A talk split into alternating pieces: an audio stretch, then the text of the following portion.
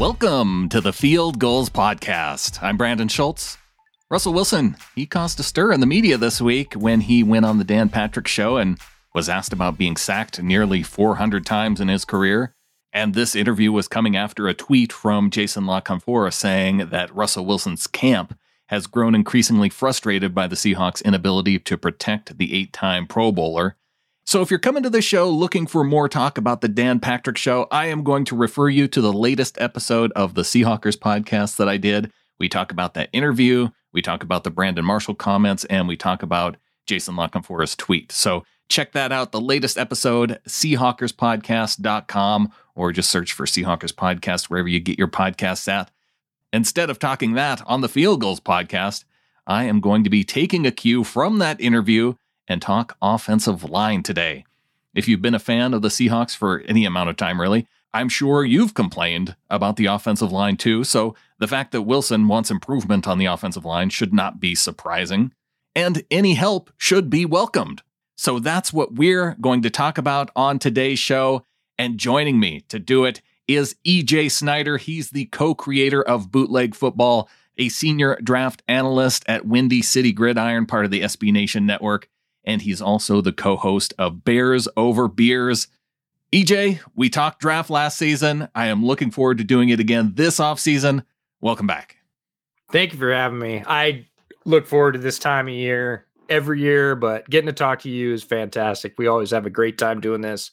We had a great time on the draft last year, and it just kind of stirs the fire a little bit. Uh, it's fun for me to think about the focus for other teams too. So it'll be it'll be a good time. I'm looking forward to it. I understand that when you're a Bears fan, it may be exciting to to look away from your own team now and then. So yeah, that makes absolute sense. no, absolutely. It is nice to get a little bit of relief from uh, the things that go on in the Windy City, but um, being a Pacific Northwest native, uh, always have an eye on the Hawks and thinking about what they need to do especially with the changes that they've got going on this year, is just it's fascinating mentally. So yeah, I'm absolutely ready to dig in. Now with the Senior Bowl a couple weeks behind us, a little bit longer if you count the look back at the one-on-ones. I, I'm kind of curious because n- normally you're down in Mobile for the Senior Bowl. How did you approach this differently now? Uh, being able to to look at some of these picks and really get a similar type of evaluation that maybe you wouldn't have you know, being there on the ground. Yeah, you don't get as much, and absolutely missed it. So last year was my first year live at the Senior Bowl, and it was fantastic. One of the best experiences I've ever had around the draft, around football. You get to certainly meet the tribe. All the people that are there are very much there for the same thing, and that's amazing. But having to do it remotely just because of the COVID situation definitely felt handicapped a little bit. Watched as much live practice footage as we could. It was broadcast uh, in various states in various days. Definitely watched the wrap up shows. And then uh, Brett Coleman and I did wrap up shows each day after practice. We live streamed uh, and talked to fans and, and talked about what we saw during the day. But we also got a lot of feedback from our friends and colleagues that did travel to Mobile this year. They were able to send us uh, the stuff that press gets in terms of rosters and some film clips, and of course, just combing Twitter like everybody else with a big focus on uh, what happened during the day, who won their matchups, who's having a good day, who maybe got tweaked or injured, all that stuff. So it was, it was basically a lot of collating from a lot of different sources and not quite the same thing as being there. There's a little bit of a delay, but I felt like Jim Nagy and his staff did a really good job knowing that about half the media that normally covers the Senior Bowl was not going to be there in person and making sure that as many resources were available to us as possible. So, big shout out to them for A, just having the game happen and doing it safely, and then making sure that we could do as much as we possibly could without being there. And then, of course, we're all looking forward to 2022 and we can actually roll back down to Alabama and, and hang out and see people in person. Well, coming into this, EJ, I, I really wanted to focus on what some of the top needs were for the Seahawks. And I figured we'd start with offense because I we'll have a chance to talk hopefully here throughout the offseason leading up to the draft, but really with the the focus on offense and particularly on offensive line because you know when I go back and I think about that that last game against the Rams uh, where the Seahawks go out at home in the playoffs, it really was the offensive line that I, I thought if they just had a couple other guys in the middle there, whether it's at center and Ethan Pocic, he's going to be a free agent. You know, they're they're going to be losing their left guard, Mike Iupati probably to retirement, or it, it looks like he's at the end of his career.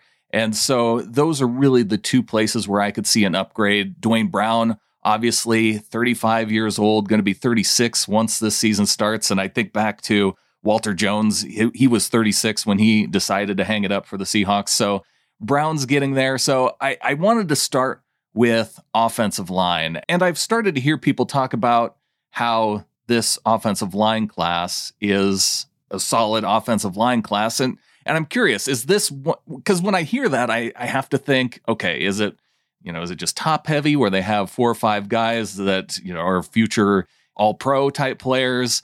Or is this something where there's depth kind of throughout the draft? And what's your opinion on that? I think it's a really strong offensive line class to start off, and you're asking all the right questions. When people say it's good or it's solid, what does that really mean? Is there depth in the middle? Are there no stars? Are there only stars? This one has both. It's not quite as top heavy at tackle as it was last year. At four tackles, really at the top of last year's draft, who all performed really pretty well. Some of them exceptionally well. Tristan Wirfs, in particular, was one of the best tackles in the NFL as a rookie, which is amazing. But there are talented tackles at the top, and there's depth in the tackle class. And that's always a good thing just for the NFL in general, because a lack of quality tackle play tends to get quarterbacks killed, and that's not good for the NFL. So uh, there's always a dearth of quality tackles. Lots of teams need them, and there's a decent supply. There's going to be, I think uh, Daniel Jeremiah posted about a month ago, there's going to be a bazillion tackles drafted in the first two rounds. And he's not wrong. There's probably going to be eight or 10 offensive tackles throughout the first two rounds that are all going to be guys that can plug and play from day one, depending on which team situation they're in. So that's really good news. And then the interior offensive line class, which is something you were really focusing on with the Hawks, center and guard, is really good. And I wasn't quite sure about that depth. I knew some of those players, but going in and doing the, the study for the Senior Bowl, a lot of the guys that showed up there and some of the guys that showed out there really make me feel good about that middle depth of guard and center. And there's a bunch of guys that play both, and they looked really strong in Mobile. They had a great performance. Well, before we get there, let, us start off with a guy who uh, the Seahawks may not even be able to get him. He, he may not drop as far down into the second round, but you never know with John Schneider if he's going to find a way to either trade up early in the second or maybe even get back into the first somehow with whatever move he decides to make. So I'm kind of curious about Dillon Radunz out of North Dakota State because he's a guy who's he's projected to be a, a tackle at the pro level, but again, I wonder about Duane Brown and is is Radunz the type of guy who could come in and maybe play guard and then kick out to left tackle, perhaps if if Brown decides to retire. I, am kind of curious what your thoughts are on on Radunz. I like Radunz a lot. So Dillon Radunz, North Dakota State. He's Trey Lance's left tackle. Trey Lance is a quarterback that's going to be drafted up high this year as well. Radunz is a really interesting guy because he's not huge. Like he's quite tall, but he's just about 300 pounds. He's extremely athletic, moves well in space, can really readjust in terms of the pass set, moves his feet very well, athletic with his hands handling twists, understands leverage, but he also uses that uh, or used it, I should say, at North Dakota State to get outside on runs and hit targets in space. And it's always cool to see tackles that can do that. And Radunz is absolutely a guy that can go out, pick off a linebacker, and seal an edge.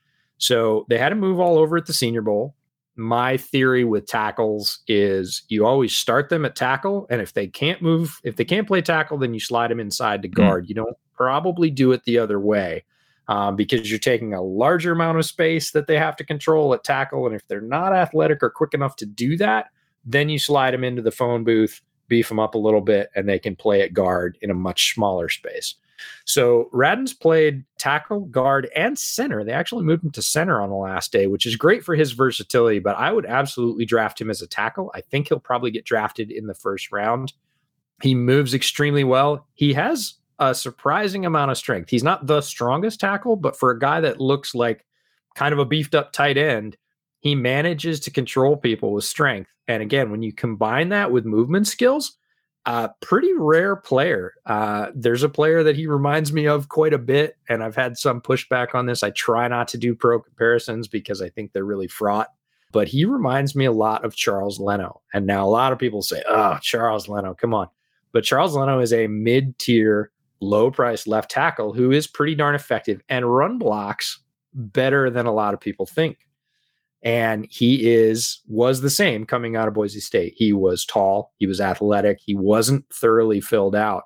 So, but I think Radunz looks more like the pro Charles Leno, um, and not necessarily the college Charles Leno, and that's not a bad thing. If you can get a guy who's going to play mid tier, fifteenth, sixteenth in the league as a tackle, that's a guy that's going to play on your line for a long time. So I like Dillon Radunz. I think he's a great player. He's got versatility. You can kick him inside, but he's got a lot of traits. I feel pretty confident that we'll see Brandon Shell at right tackle again next season, but he may not be the long term option. And maybe they'll want to find a guy who can come in and compete there with the idea of eventually moving over to the left side. But I think there are bigger needs. And so I want to focus more on the interior. And I want to focus on one of my favorite guys coming out of the Senior Bowl coming up next.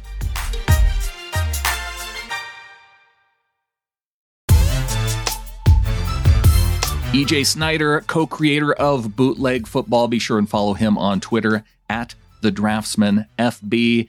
Joining us and talking offensive line as we're moving toward the interior. EJ, there's one guy in particular that jumped out at me at the Senior Bowl, and that's Quinn Meinerz. And part of it is because he is nicknamed the Gut. And I like an offensive lineman who can walk around, you know, much like Zeke Elliott, you know, showing off his abs. Meinerz just walks around with his gut hanging out. Yeah, no, he has an uh, what you would refer to in the business as an offensive lineman aesthetic. He is not afraid. He's got long hair. He's got a nice round gut. He wears a half shirt, and this is a guy that came from Division Three, Wisconsin Whitewater. He was a, not a late ad to the Senior Bowl, but he was a later ad. He was definitely an ad down the way. And Jim Nagy and his staff do a tremendous job acting just like an NFL front office, digging through the weeds and finding players. And they found Meinerz, and he came into the Senior Bowl. And with small school guys, it's always about how will they fare against guys from Power Five schools, from the top schools in the country, defenders who are coming from places like Alabama and Florida Notre Dame. And Meinerz wrecked people all week. He absolutely likes to get people down. You can tell he has a wrestling background. He very much likes contact. He loves to hit, and he will drop that gut right on top of you if he can. And he did very often during the Senior Bowl. Daniel Jeremiah and the NFL.com crew were raving about this guy. DJ famously wore a Wisconsin Whitewater t shirt on day two because he was such a fan of Meinerz. And he plays with a nasty attitude. He plays with a ton of power and he is looking. He is a hunter on the offensive line and he absolutely raised his stock. You think about guys like Ali Marpet, Ben Bartch from last year, who are small school guys who raised their profile during the Senior Bowl that's Meinerz. He had a star turn on the interior offensive line at the Senior Bowl. Well, and one of the things that's kind of surprising about him too is that Wisconsin Whitewater season was canceled because of COVID. So he hasn't been playing competitive football, and here he is showing up against the best from some of these colleges.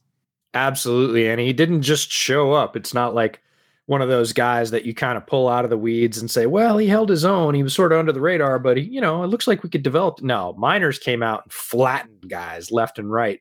He pushed guys four and five yards off the ball on run plays, uh, held up in pass protection, had some really nice redirections and um, things you want to see from core strength on those interior line positions where he really just bowed up and bucked up and then turned people over he had a tremendous week. He opened my eyes for sure. He was a fun player to watch. Like you said, he is out there letting it all hang out uh, on the field and just a player you can really get behind because he is fully embraced. This is not a guy that wants to transition to tight end. He loves it where he's at and he's really good at it.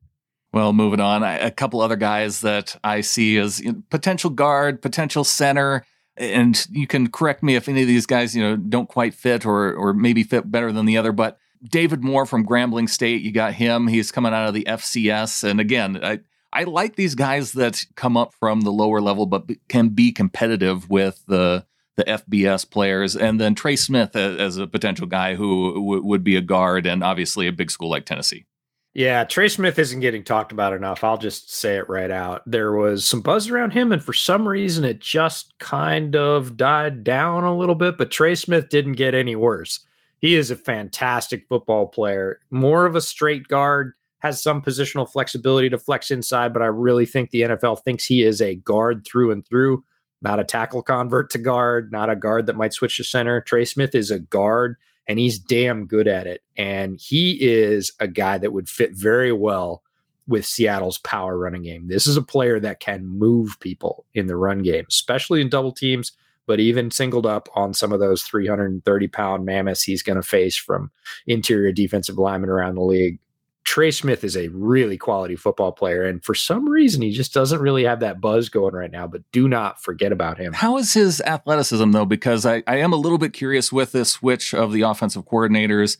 Yeah, they've, they've gone with big guys, and Smith is 6'6, 330 pounds. So I feel like in, in that role, you know, it kind of fits along with Mike Iupati and uh, Damien Lewis. But if they're going for more athletic guys, is he going to be a type of guy who could also perform in, in a different kind of system. Absolutely. If you're going to switch to outside zone and you need him to make more reach blocks, I think he can, not only because of his athleticism, but also his length. He's, like you say, he's six six. He's got a huge wingspan. This is a big dude that can move. So I think he's got scheme flexibility. And we'll have to see. This is going to be one of the fascinating things about draft season this year is no combine, uh, very limited pro days. So, in terms of trusting measurements and getting to see all the measurements on all the guys, it's going to be a little bit different. Uh, well, not a little bit different. It's going to be a lot different, very different draft season. Be interesting to see, you know, the you're going to be looking at the 20 yard shuttle. You're going to be looking at the three cone for guys like Trey Smith. How quickly can they redirect that 330 pounds, get around, get up, get down? but he's not a bad athlete. This is not a guy that runs with his feet in concrete blocks. He's he moves tremendously well for a guy that's that big. It's just how much they think he can flex. But again, it's not just the speed, it's can he reach that guy? And when you're six six and your arms stick out that far and you're as strong as Trey Smith is, you you can make those things um, in a couple different ways. But he's a very good athlete at his size. Okay, well, I can judge your excitement then about Trey Smith because we skipped right over David Moore. I like Moore. And Moore's the Seahawks already have one David Moore on the team, so you know, it, are they going to go offensive line now? Let's let's not be confusing and have two David Moores. No, uh, David Moore from Grambling is a guy that uh, spent some time at center, a bunch of time at center at the Senior Bowl, and this guy is a bowling ball. He is built round and he is exceptionally strong. He was digging guys out from center, which, if anybody's ever played center, is very tough to do because you've got your snapping hand the DT is almost always going to shade to your snap hand and do what's called attack your snap hand, right? Because that's that hand's going to be back between your legs. You've got to bring it back up. You're at a disadvantage, and then you're going to have to try and move them up and out. Moore seemed to transition very smoothly to center and showed great power both guard and center. Again, coming from a school like Grambling, not as high a profile, he was digging out much larger, highly regarded players with regularity. It wasn't one or two reps. He did it in one on ones he did it in the seven on nines. He showed out again, raising his profile at the Senior Bowl. That's you know that's all you can ask from small school guys is they come onto that big stage. The game doesn't look too big for them, and they perform against top end talents. And David Moore did that at a couple of spots, and I think opened some people's eyes because he had played guard mostly in college, and he looked very, very comfortable at center. Well, EJ, I am an Oklahoma fan uh, because I, I went to grad school there, and the Seahawks have yet to draft a player from Oklahoma in, gosh, in at least going back 10 years. Could Creed Humphrey be the guy at center for Seattle?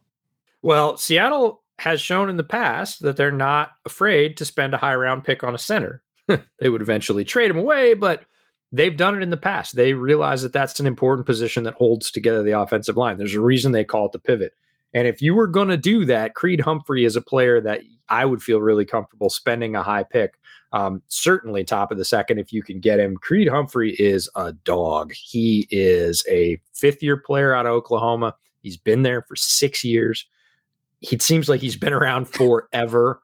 He's blocked for all of the Oklahoma quarterbacks that have gone on to the pros uh, in recent years. And he is a man. He got his lunch eaten a little bit on the first day, which is not uncommon for players at the Senior Bowl. You're adjusting to new line mates, new cadences, in a center's case, new quarterback behind you. There's an adjustment period. And sometimes the first day looks a little rough. Creed looked a little bit shaky on the first day, did what guys that I'm just going to call him a pro because he's been playing pro level football in college for a couple of years now at a big program. He did what pros do. He stabilized and looked rock solid for the rest of the time. Looked just like you expect a guy like Creed Humphrey to look. He's very powerful. He's agile. He is a top flight center. If he is not the top center, that would be Landon Dickerson, most likely out of Alabama. Landon Dickerson injured at the end of the season, so isn't going to be coming in at the end of training camp at full strength. So a guy like Creed Humphrey has the easy chance to ascend as a top center. And again, just with positional value, probably not going to go in the first round. If he does, it would be the very tail end of the first round. So could be sitting there for the Seahawks in the second. And I would not um, shy them away from doing that at all. He's got a ton of experience. He plays extremely physical football, and he looks like one of those guys that you're going to plug in. He's going to be there for seven or eight years, anchoring the center of your line, playing an extremely high level from day one. So, any other guard center type players that stood out to you from the Senior Bowl that uh, you would potentially put on the Seahawks radar? Ben Cleveland from Georgia is an absolute unit. He is so big and strong. He looks like he was uh, the mountain from Game of Thrones kid. He is big and cut and strong and plays in that strong Georgia run game.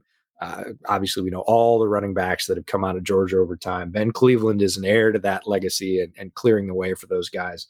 Certainly, somebody I could see. Uh, he had had himself a good Senior Bowl, and then on the center front, Drake Jackson from Kentucky is another guy that's got a ton of SEC experience. And a stat came out this week after the Senior Bowl that just sort of blew my mind. Drake Jackson had 1,189 pass blocking protection snaps at Kentucky. So almost 1,200 pass blocking. That's right. I saw that one sack. Conference. One sack. He gave right? up one sack in 1,200 pass blocking attempts. Now, that doesn't mean that he's going to go dig people out in the running game. That just means he is fantastic and somewhat underrated in pass protection. If you can be in a top conference and face that many top defensive linemen, pass rushers, blitzing linebackers, and give up one sack, that's a guy that you could go get in the middle rounds that would have some value. Whether or not he starts for you right away, that's a player that could be a starter in the NFL eventually. Anybody else uh, on the offensive line you want to hit on? Uh, I think that's probably if we're talking about interior offensive line. Robert Jones from Middle Tennessee State was a guy that again was a little bit more like the guy I was talking about earlier that held his own from a smaller school.